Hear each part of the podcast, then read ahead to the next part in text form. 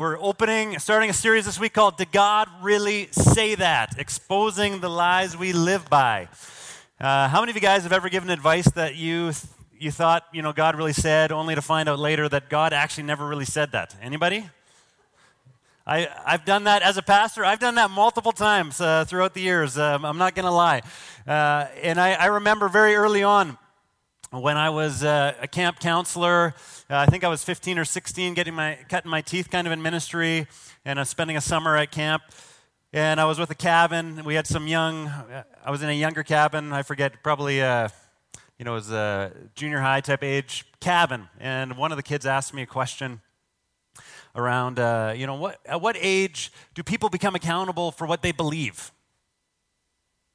Well, that's a really, really good question. And I responded by saying, Well, the Bible says that, uh, you know, when you're old enough to kind of understand the difference between, you know, right and wrong, then you become uh, accountable for what you, what you believe in. Uh, the Bible doesn't actually ever say that, uh, but it was a pretty good answer, I thought. Uh, the camp director was doing their walk-arounds that night, and they were listening outside of our cabin window and the next morning uh, at staff meeting, they said, "So Matt, last night, you know," and they they relayed the conversation verbatim. Last night, a, a camper asked you this, and you said that, and I, we just want you to know that God actually never said that. I was like, oh. Now, so that that was the beginning of my ministry career, and since then, I've been speaking on behalf of God uh, and hoping I get it right most of the time. But we're excited about the series, and the reality is that Whenever life starts spiraling downward and feels like it's going out of control, maybe your relationships are, are blowing up, you got financial problems, your job isn't working out the way you want it to, uh, maybe you're, you know, you're battling depression, you're looking for some advice, and along comes a Christian with some really great advice. And they say something like, It's okay, when a door closes, God always opens a, a window. It's like, Really? Does that help me at all? What if you're on the 10th floor and God opens a window? Does that really does that really help me? Uh, and if you if you just Google annoying stuff Christians say, you'll, you'll, you'll find all sorts of awesome things that we, we say to people all the time that God never really said. How often do we say those things for God on His behalf? Uh, and I think there's some kind of core pieces that some we're going to look at four kind of things that often we say, that I've heard many people say, that I've even caught myself saying. But when you boil it down, God never really said that. And if you follow the trajectory far enough, uh, these subtle lies, they can actually lead uh, to places where we, we struggle in our relationship with God and with others. So, in the very beginning, you'll find the creation story in Genesis uh, chapter 1, and very soon after that, uh, we have this, the story. The serpent was the shrewdest of all the wild animals the Lord God had made. One day he asked the woman, say those words with me, Did God really say you must not eat the fruit from any of the trees in the garden? See, the tactic from the enemy, from the devil, who kind of comes in the form of a certain here, serpent in the Genesis story, was to create a doubt in Adam and Eve's mind of what God really said and versus what he didn't. So he plants the seed of doubt. Did God really say that? And that tactic has been going on for thousands and thousands of years, planting doubts in our mind of did God really say that? Did God really say that? Did God really does God really care about your finances? Does God really care about your relationships? Does God really care how you spend your money, how you spend your time? Does God really care if you're living with your girlfriend? Does God really care if you just kind of cut a few corners here and there? Does God, did He really say that? The enemy's been planting doubts in our mind for years about what God says and what God doesn't. And so here he, here he comes into the story. Did God really say to Adam and Eve that you must not eat the fruit from any of the trees in the garden? And you'll see that the devil brings a half truth because it's kind, it kind of sounds like what God said, didn't it? If you're familiar with the story, God did give a commandment, but notice the word here. Did God really say you must not eat from, what does the word say? Any of the trees in the garden. And, I, and I've done this before. Often when I ask people, you know, what's the first commandment God said? People will say, don't eat from the tree of the knowledge of good and evil. Actually, the first commandment God said was, You may freely eat from any of the trees in the garden. That's the first thing He said. You can freely eat from any of the trees in the garden. But don't eat from this one tree. And so you see, the serpent comes in and he kind of twists the truth slightly. It's a half truth. It sounds like something God said. And so this is how the, the enemy often works. He comes in and he said, Did God really say? He plants a seed of doubt, and it's not like this, it's, it's not this crazy idea that's totally different than anything God ever said. It kind of sounds like something God would say. It actually echoes something like God said, but it wasn't exactly what God said. And so the, the woman responds, and she remembers what God says. He said, she says, Of course we may eat from the trees in the garden. We can eat from any of the trees, the woman said. It's only the fruit from the tree in the middle of the garden that we're not allowed to eat. She remembers. And the serpent comes in and says, God said, sorry, serpent says, You won't die. The serpent replied to the woman, God knows that your eyes will be opened as soon as you eat it. You can eat it.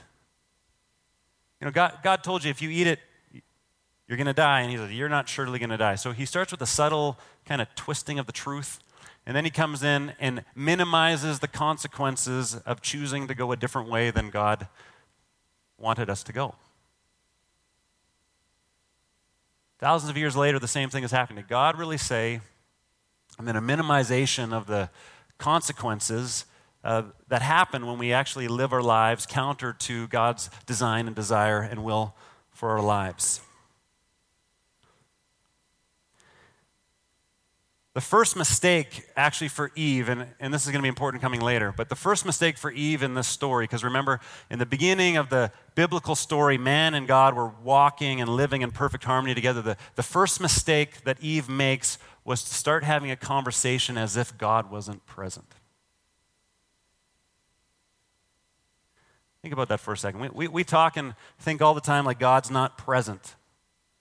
And up until this point, God was completely present. They were in perfect unity with God, perfect unity with each other, walking in harmony.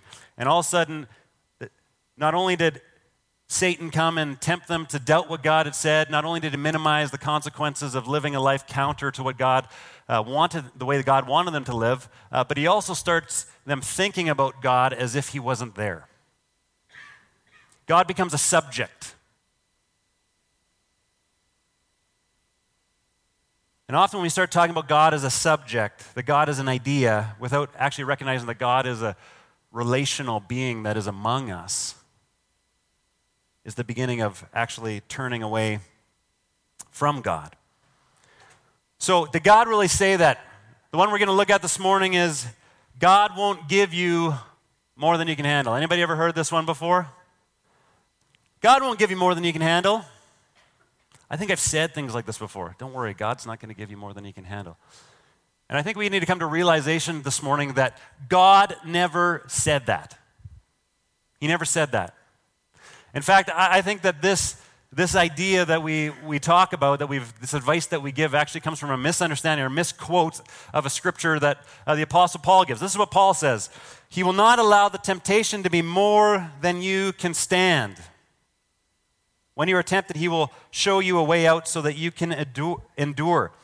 It never says he won't give you more than you can handle. The Bible doesn't say that anywhere. What Paul is saying here is that when temptation comes your way, there won't be a temptation that comes your way that God will not give you a way out from. See, a subtle difference, but a significant difference. Just enough that the enemy comes and kind of twists the idea. God won't give you more than you handle. Don't worry. But it sets us up for disappointment, for frustration. It sets us up to be bitter towards God. This whole idea that God won't give you more than you can handle. If you go through Scripture, you'll realize very quickly that this is not true. If you remember the story of Gideon, Gideon had, you know, God was going to tell, told Gideon to go and take over the, uh, fight the Midianites. I think I remember that right. And he had 30,000 people in his army. God says, You got too many. And through, uh, long story short, God dwindles his army down to 300 people. Doesn't even give them weapons.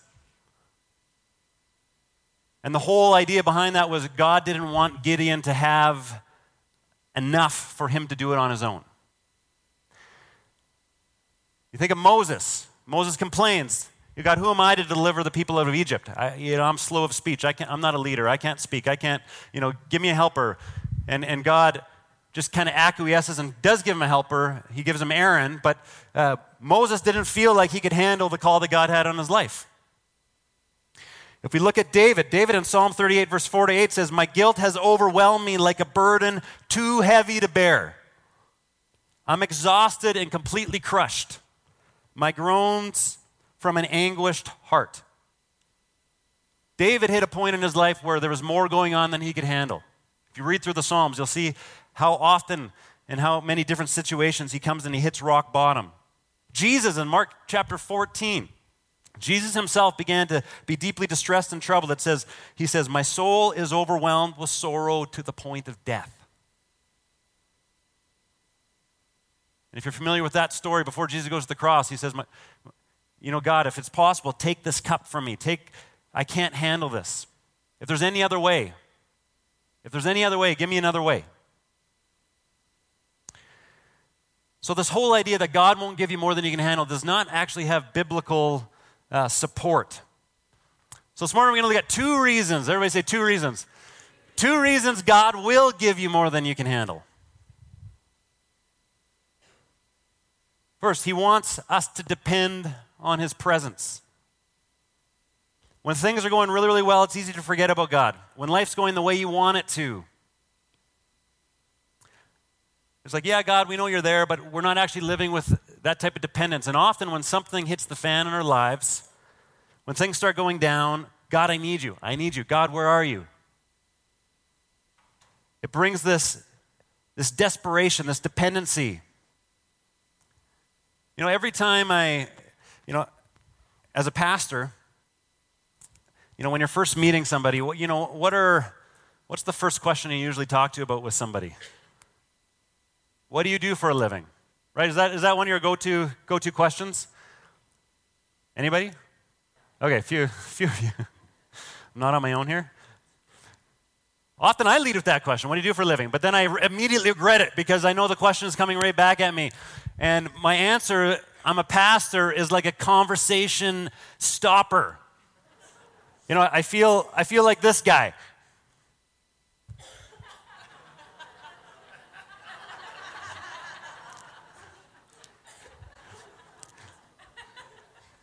Sometimes I just want to kind of slightly twist the truth and be like, you know, I work with people for a living, you know, something like that.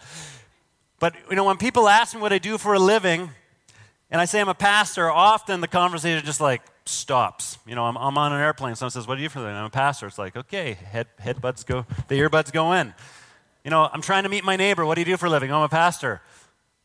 All right. Uh, talk to you next year. You know, it's, uh, or, you know, sometimes I get these religious fanatics that just want to tell me, they, they, they, tell me all their thoughts on God and religion, and, um, you know, it doesn't matter, you know, you know, all leads, all roads lead to God. Doesn't matter what you believe in. You know, they start going on like this, and you know, first conversation, and you're go, already going there, and I, I'm like, I don't know how to even respond to this. It's a conversation killer. It's hard, but through the years, I've recognized something. I've recognized that often when people find out I'm a pastor, they kind of avoid the topic of God, they avoid the topic of religion, they don't want to talk about Jesus with me. And then something goes sideways in their life. A friend dies, a parent dies.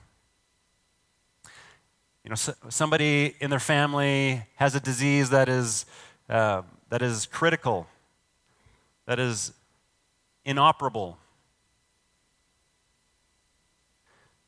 Somebody in their family is struggling with uh, significant depression and they don't know what to do. That's often when I get a text message Hey, you got time for a coffee? Hey, I got a question. I'd like to chat with you sometime. And isn't it funny that we, we can kind of go through life and pretend like you know, God is out there, He's not close, so we don't want to think about it, or talk about it. Then something goes sideways in our life, and all of a sudden we start asking faith questions. We start becoming a little bit more dependent on God. And as a pastor, I, would love just to like work with people and walk with people and help them explore life when stuff isn't going sideways. That would be awesome. But often it's, uh, it's the mess that brings them to me or brings them into conversation with me. You know, Jonah was a guy in Scripture. If you know the story of Jonah, he's trying to run away from God, he's trying to avoid God. God tells him to go to Nineveh because God's trying to warn Nineveh. And he gets in a boat to go the other way that God's calling him to go. I'm going to go the other way, God. I don't want to you know, so what does God do? God sends a storm. And here in the storm, Jonah's in this boat. Everybody's praying to their God in the boat. And nothing's happening. None of the gods that are being prayed to are helping. And then everybody else on the boat remembers there's this guy named Jonah, this Hebrew. You know, where is he? And they find him. He's in the, in the bottom of the boat. He's below the deck and he's laying down for a sleep. And so the scripture says the captain went to him and said, How can you sleep? Get up and call on your God. Maybe he will take notice for us so that we will not perish. They're in this dire situation in the middle of the waters, and all of a sudden they decide they, this is a time to be dependent on our gods. You know, Jonah, pray on your God. We're going to pray, pray to our God. Jonah, pray to your God, and they realize that in order, you know, as, after Jonah explains who he is, and, you know, he was supposed to go to Nineveh, and God eh, and he disobeyed God, and they said, We got to throw you overboard. And so they throw Jonah overboard. And a whale comes and swallows Jonah. Stuff's going a little sideways for him. And this is what Jonah says In my distress, I called to the Lord, and he answered me. In my distress, I called to the Lord, and he answered me. Isn't this so true for us? That we need God in our distress, but we often overlook Him in our success. We need Him in our distress, and we overlook Him in our success. And I bet you this is true for your story as well. And this is actually the, the biblical account. You see this over and over again. When things were going well for God's people, they ignored Him. When, they, when things started to go to sideways and they started experiencing you know, hardship, they looked to Him. When life is going well, when, things, when we're in control, when our loved ones are healthy, when work is happening, when the bills are getting paid, when our five year plan works out, when our 10 year plan works out, we, we develop this false sense of control and power, and we can for, forget God in our success. But then distress comes, and we call out to God. And this is what happens. And, and Jonah calls out to God, and, jo- and Jonah says, As my life was slipping away, I remembered the Lord. You know, maybe this morning this is a remembering moment for you. I don't know your story. Maybe you feel like life is slipping away. All of us are either coming out of a storm, are in the middle of a storm, or we're about to go into a storm. Sorry, you thought I was supposed to bring good news this morning. Let me just bring the, let me just call it like it is right now. In the human experience, everybody in this room is either coming out of a storm, you're in the middle of a storm, or you're going to go into the storm and you don't know what's coming yet. I, I'm pretty confident of that. Would you guys agree with that?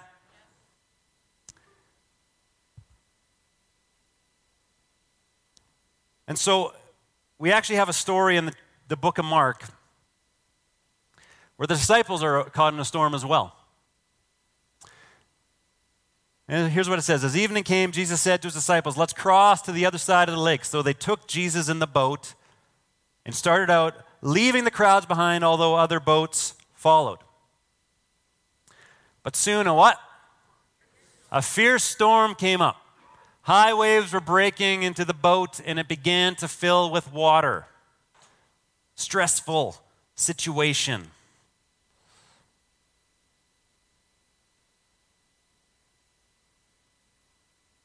Jesus was sleeping in the back of the boat with his head on a cushion. Does this sound familiar? If you didn't get it, it's, it's, like, it's like Jonah. You know the story, story Jonah? I, so I didn't feel like people were making the connection. Let me know. Jesus is sleeping, like Jonah was in the boat. Jesus is also sleeping in the boat in the middle of a storm. And so the disciples woke him up shouting, Teacher, don't you care that we're going to drown? So when Jesus woke up, he rebuked the wind and he said to the waves, Silence, be still. Suddenly the wind stopped and there was a what? great calm. Then he asked them, Why are you afraid? Do you still have no faith? The disciples were absolutely terrified. Who is this man? They asked each other. Even the wind and the waves obey him.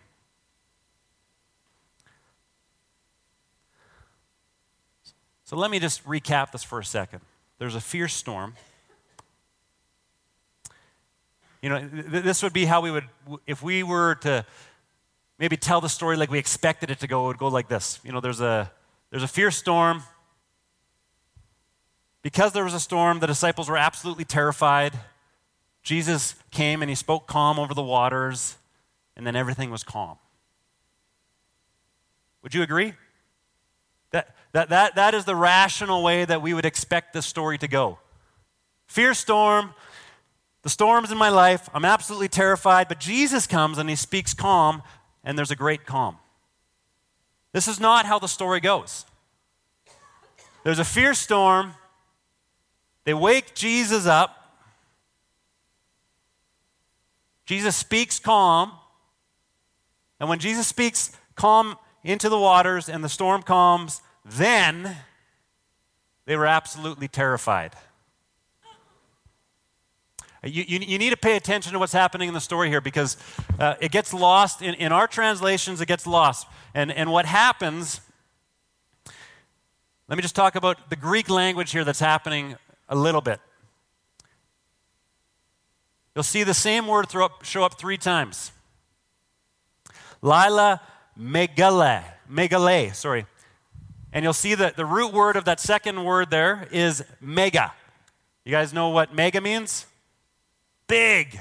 Great. You guys, you guys know Greek really, really well. Good job. And so here's, here's what it actually says in the, in the Greek language when, when the Bible was written. It says, There's a great storm. And there was a great calm. And then there was great fear. That's odd.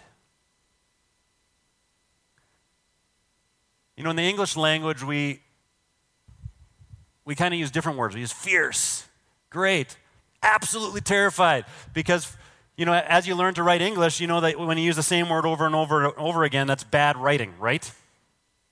Okay, that, that's actually not the way it worked for the biblical writers. When they wanted to make a point, when you like write in capitalized letters and you write exclamation marks, uh, you know, they didn't do that, but what they did is they took a word and they repeated it over and over again so you would pay attention and say, there's something else going on here. There's a fierce storm. And remember, Jonah gets woken up. So the disciples, good Jewish boys, remember the story of Jonah very, very well. They're in the storm, they're like Jonah. Jonah gets woken up. And Jonah gets asked to pray, for, pray to his God. So this is likely what's echoing in the disciples' head. They're in the storm. Jesus is sleeping. This is just like the Jonah situation. Let's wake up Jesus and see if he will pray to God. So they wake up Jesus, but what Jesus doesn't do is pray to God. Because Jesus is basically saying, You just did when you woke me up. Jesus doesn't pray, he just speaks. See, the disciples were terrified of the storm, but they didn't realize that God Himself in flesh was actually in the boat with them.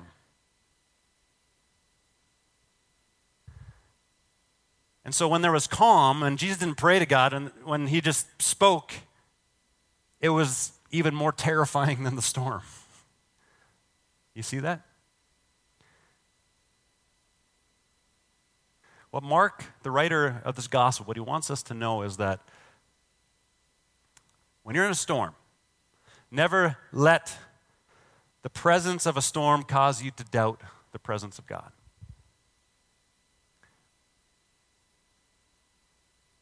Mark is telling us in this moment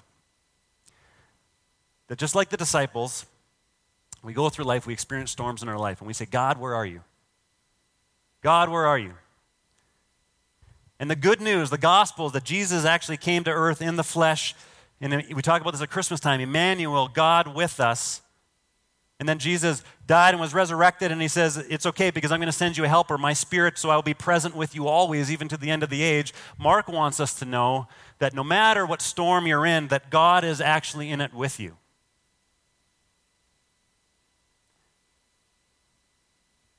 Don't waste a storm.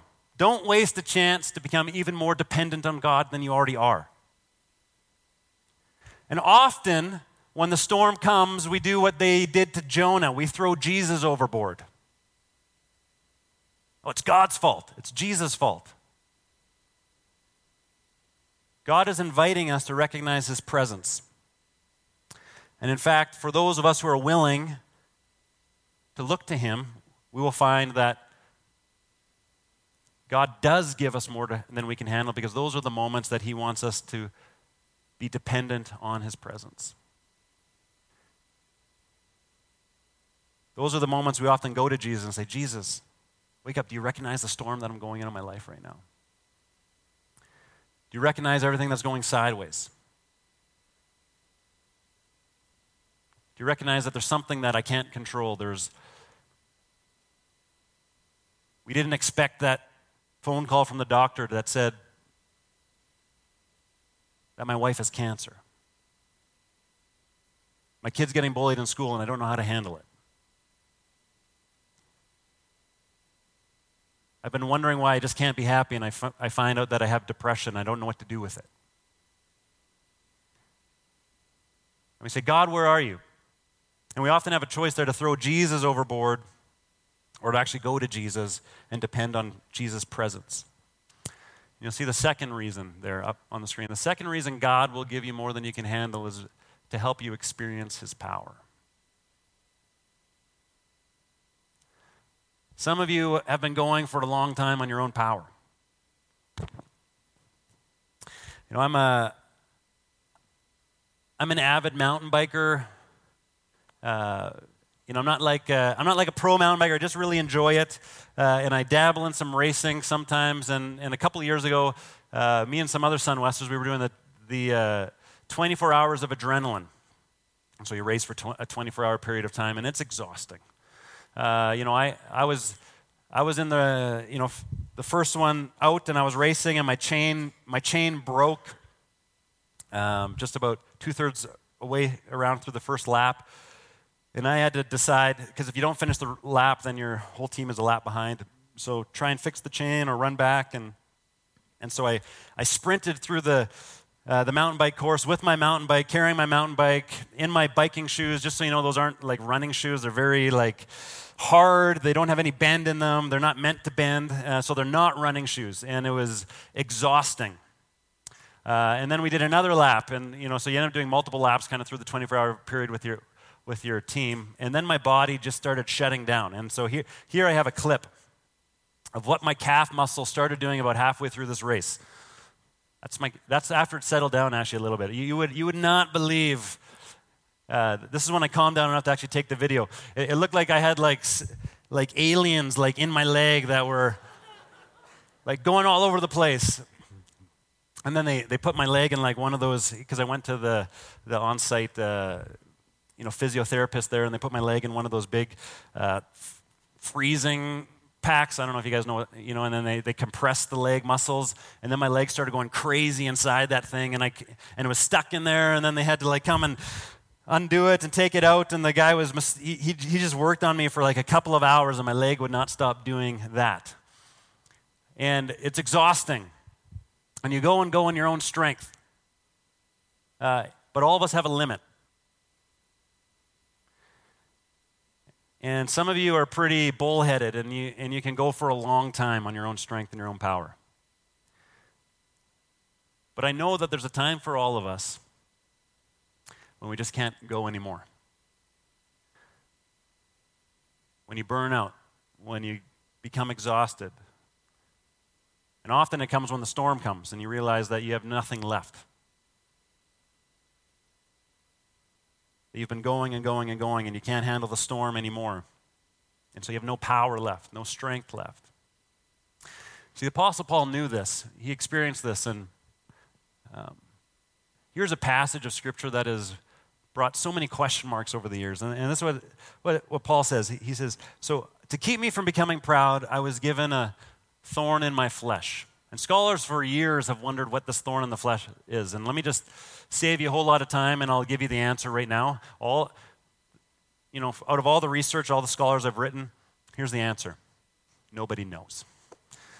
So save yourself a lot of time. You don't, you're not going to find out. But, uh, but there was some kind of thorn in Paul's flesh. It's a metaphor for something.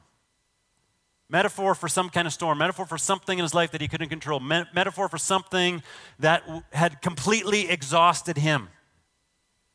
A thorn in my flesh, a messenger from Satan to torment me and keep me from becoming proud. Everybody say three different times.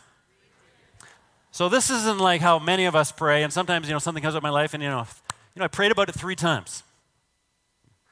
There's three different prayer times I had, and I prayed about it, and nothing happened. No, when Paul talks about three different times, he's talking about like three significant seasons where he prayed about this, where he was praying.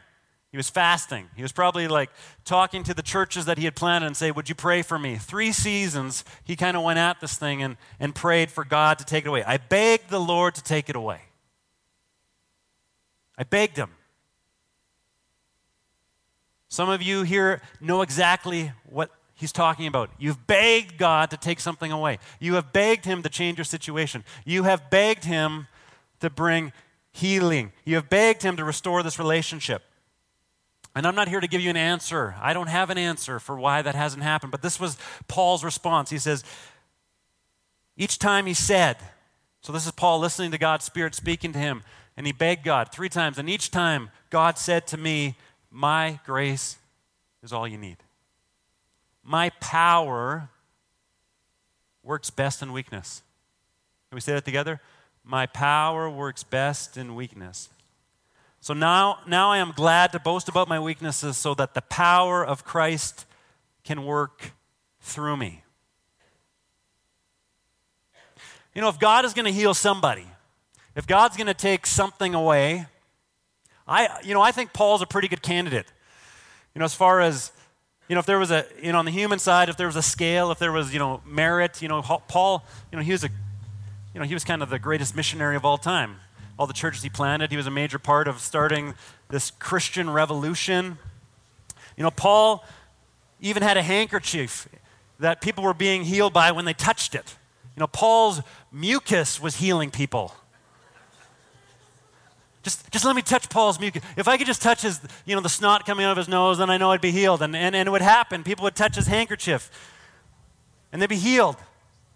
So Paul doesn't have a faith issue. Paul doesn't have a confidence in God issue. Paul's seen miraculous things happen, but yet for Paul there was the situation, this thorn in his flesh that for some reason God wasn't taking away. If you walk in faith long enough, you'll experience this. I don't know what your thorn will be.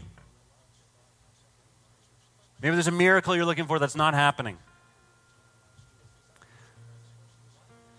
You know, maybe you've been begging God to have kids and you, you're not able to. Maybe there's, you know, I've mentioned depression a couple times. You know, I felt even as I was preparing this week that that, that word was really highlighted for me depression. So maybe there's somebody this morning that needs uh, that encouragement, that you've begged God to take this away. You're in this darkness of the storm. And you know He can, and that's what's frustrating. Just like Paul knew it. But He doesn't. You know, this is exactly where Paul was. And if you're in that place this morning, like I said, I don't have answers to the why, but I know that part of the reason that God gives us things that we can't handle is so that we'll depend on Him and that we'll experience His power. And His power is often most felt, most experienced in our greatest points of weakness. You know, I don't always feel like speaking on a Sunday morning. I'll, you know, this might be a shocker to you. I don't wake up every Sunday morning and be like, ah, I can't wait to preach this morning. You know, I have an argument with my wife before church, and I can't wait to talk about marriage this morning. It's gonna, that's hypothetical. Uh, you know, I can't wait I can't wait to talk about this thing because I know it's going to push people's buttons and, you know, I, I can't wait to get critiqued. You know, I, I love showing up in the church in the, in the morning when the, when the roof is leaking and the photocopier isn't working and we're trying to print out groups catalogs and the guy who would be worrying about it was supposed to be playing electric guitar and i said you know you worry about the roof and i'll play electric guitar. And uh, throws my whole morning off just hypothetically. I don't love it. I don't love it but, but this is what i've recognized that in the points where i feel like i have nothing left where things go sideways in a ministry context is often surprisingly when god seems to be most at work because I think when storm hits my life, when I'm not in control, when I have nothing left to give, it's the, it's the one point where Matt gets most out of the way. And maybe you're in your own way. Maybe you need to get out of the way. Maybe you need to give up and throw the white flag up. Because I believe no matter what the storm is that you're going through, that God wants you to depend on Him more fully and that God wants you to experience His power. And as long as you're still trying to be strong, still trying to do it on your own strength, you're actually limiting God's power to be at work in your life. So, why would God give you more than you can handle? Because you were never, ever created to live life without Him. That's why. You weren't created to live life without Him.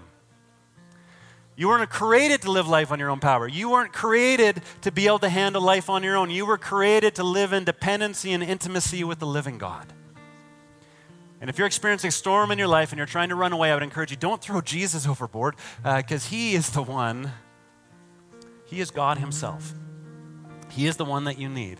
I'm going to invite you to stand with me. And I'm going to invite you to actually close, close your eyes as you stand.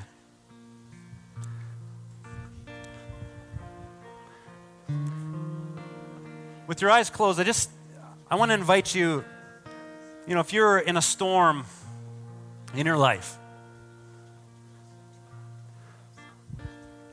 and maybe you've actually never depended on God before, you've never given control of your life over to God, you've never actually decided that you were going to live for Him instead of trying to do life on your own strength. And this morning is one of those moments, it is that moment that God is saying, just give up. I've actually let you experience more than you can handle in your life for this very moment, for this very purpose, so that you would raise up your hand and say, you know, I can't do this on my own. Jesus, I need you. And this is the beginning of walking with Jesus, is this, this point of surrender that we say, I am not God. Jesus, you are. Would you be Lord of my life? If you are in a place that you want to do that this morning, with our eyes closed, I just want to invite you to raise a hand because I, want to, I just want to pray for you as we close. Awesome. A couple of those hands. Thank you.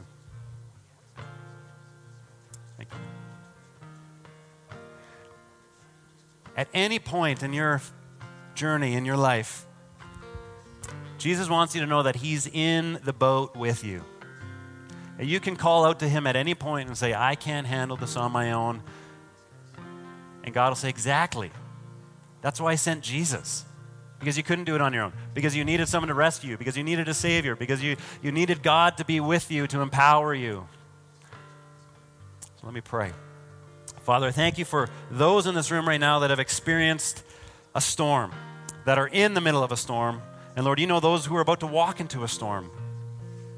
And Lord, we have all sorts of questions of why this happens. And, and I pray that you would save us from the temptation to talk about it, to, you know, to theologize about it as if you aren't in it with us. Lord, we don't want to make the mistake that Adam and Eve made. So we, we just declare that you're with us, that you are in the space with us this morning. And that you, Lord, you don't stay in this space when we walk out of this building this morning. You actually are with us the whole time. You're going with us into our schools. You're going with us into our workplaces. You're going with us into our family situations. You're going with us to the hospital. You're going with us when we go visit that friend. You are a God that is with us.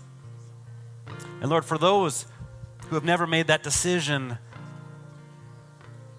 to actually give you control of their lives, I invite you to pray in your heart with me. Jesus, I'm sorry for trying to do life on my own.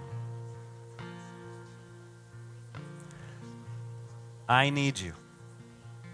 I'm dependent on you. I'm choosing today to make you Lord of my life. I'm choosing today to accept your forgiveness that you freely offer. Thank you for rescuing me. In Jesus' name I pray. Amen. If you're someone that want, wants to, has taken that step for the first time, I encourage you to come and chat with me, pick up a Next Steps pack. We'd love to walk this faith journey with you. Let's sing together the song that Dalen and the band will lead us in. Of the ways that we often experience Christ's presence is through other followers of Jesus. Uh, I'm going to invite our prayer teams forward. If you if you find yourself in a storm, coming out of a storm, think you might be going into a storm. Uh, you know, part of the reason we offer prayer at the end of every single service is because of that human reality that uh, this is the ebb and flow of life. And God has not created you to do life alone. And so, would you allow someone to pray with you, to, uh, to partner with Jesus and speaking truth and encouragement into your life? You know, I talked about the thorn in the flesh and the reason God gives us things that we can handle, but that is not an excuse not to uh, contend for God to change situations. And part of the other reason why our prayer folks are forward is maybe there's something in your life that you do want people to contend with for you in prayer. Know, a situation in your family, a healing, or something like that. We want to commit to praying to God uh, for those things. And He invites us to pray for those things. He invites us to keep knocking on that door and, and asking that God would do that. And so we, we leave the results up to Him, but our response is always dependency on God, always looking to Him. And so we invite you to come forward for prayer. Also, another way we don't do life alone, Chris mentioned this, was groups. And uh, outside of our youth uh, small groups, we actually have 22 adult groups for you to choose from. And if, uh, if you're looking to get connected, to do life with other people, there's tons of variety of different days, different types of things. Uh, please pick up a catalog. I hope our printer was working enough to get enough printed. Um, uh, but if not, we will be posting them online as well. So you can, if you don't get one this morning, feel free to look online as well. Uh, but those groups are going to be starting next week. And please uh, grab that catalog and think about where God might be inviting you to plug in. Let me, uh, let me pray again for you, and then uh, we'll release you. Father, we just thank you Again, that you are Emmanuel, that you are God with us. But I pray that those who need to know that truth would sense your presence, your joy beyond circumstance. They would know that you are with them to the very end of this age. And so we just uh, we just recognize, Lord, that when you when your presence comes, when your kingdom comes, uh, Lord, that things change, hearts change, that perspectives change, that storms change, that, that you have the power to speak calm into a storm. And Lord, we just ask that you would speak that calm right now in Jesus' name uh, to, to those in, who are experiencing waves, storms in their life, that you would bring peace. Uh, we thank you that you are our peace, that you are the Prince of Peace. And so we just speak your peace now in the powerful name of Jesus. Amen. Thank you for coming. Uh, next week, we'll look at another lie that we live by, and uh, we look forward to seeing you then.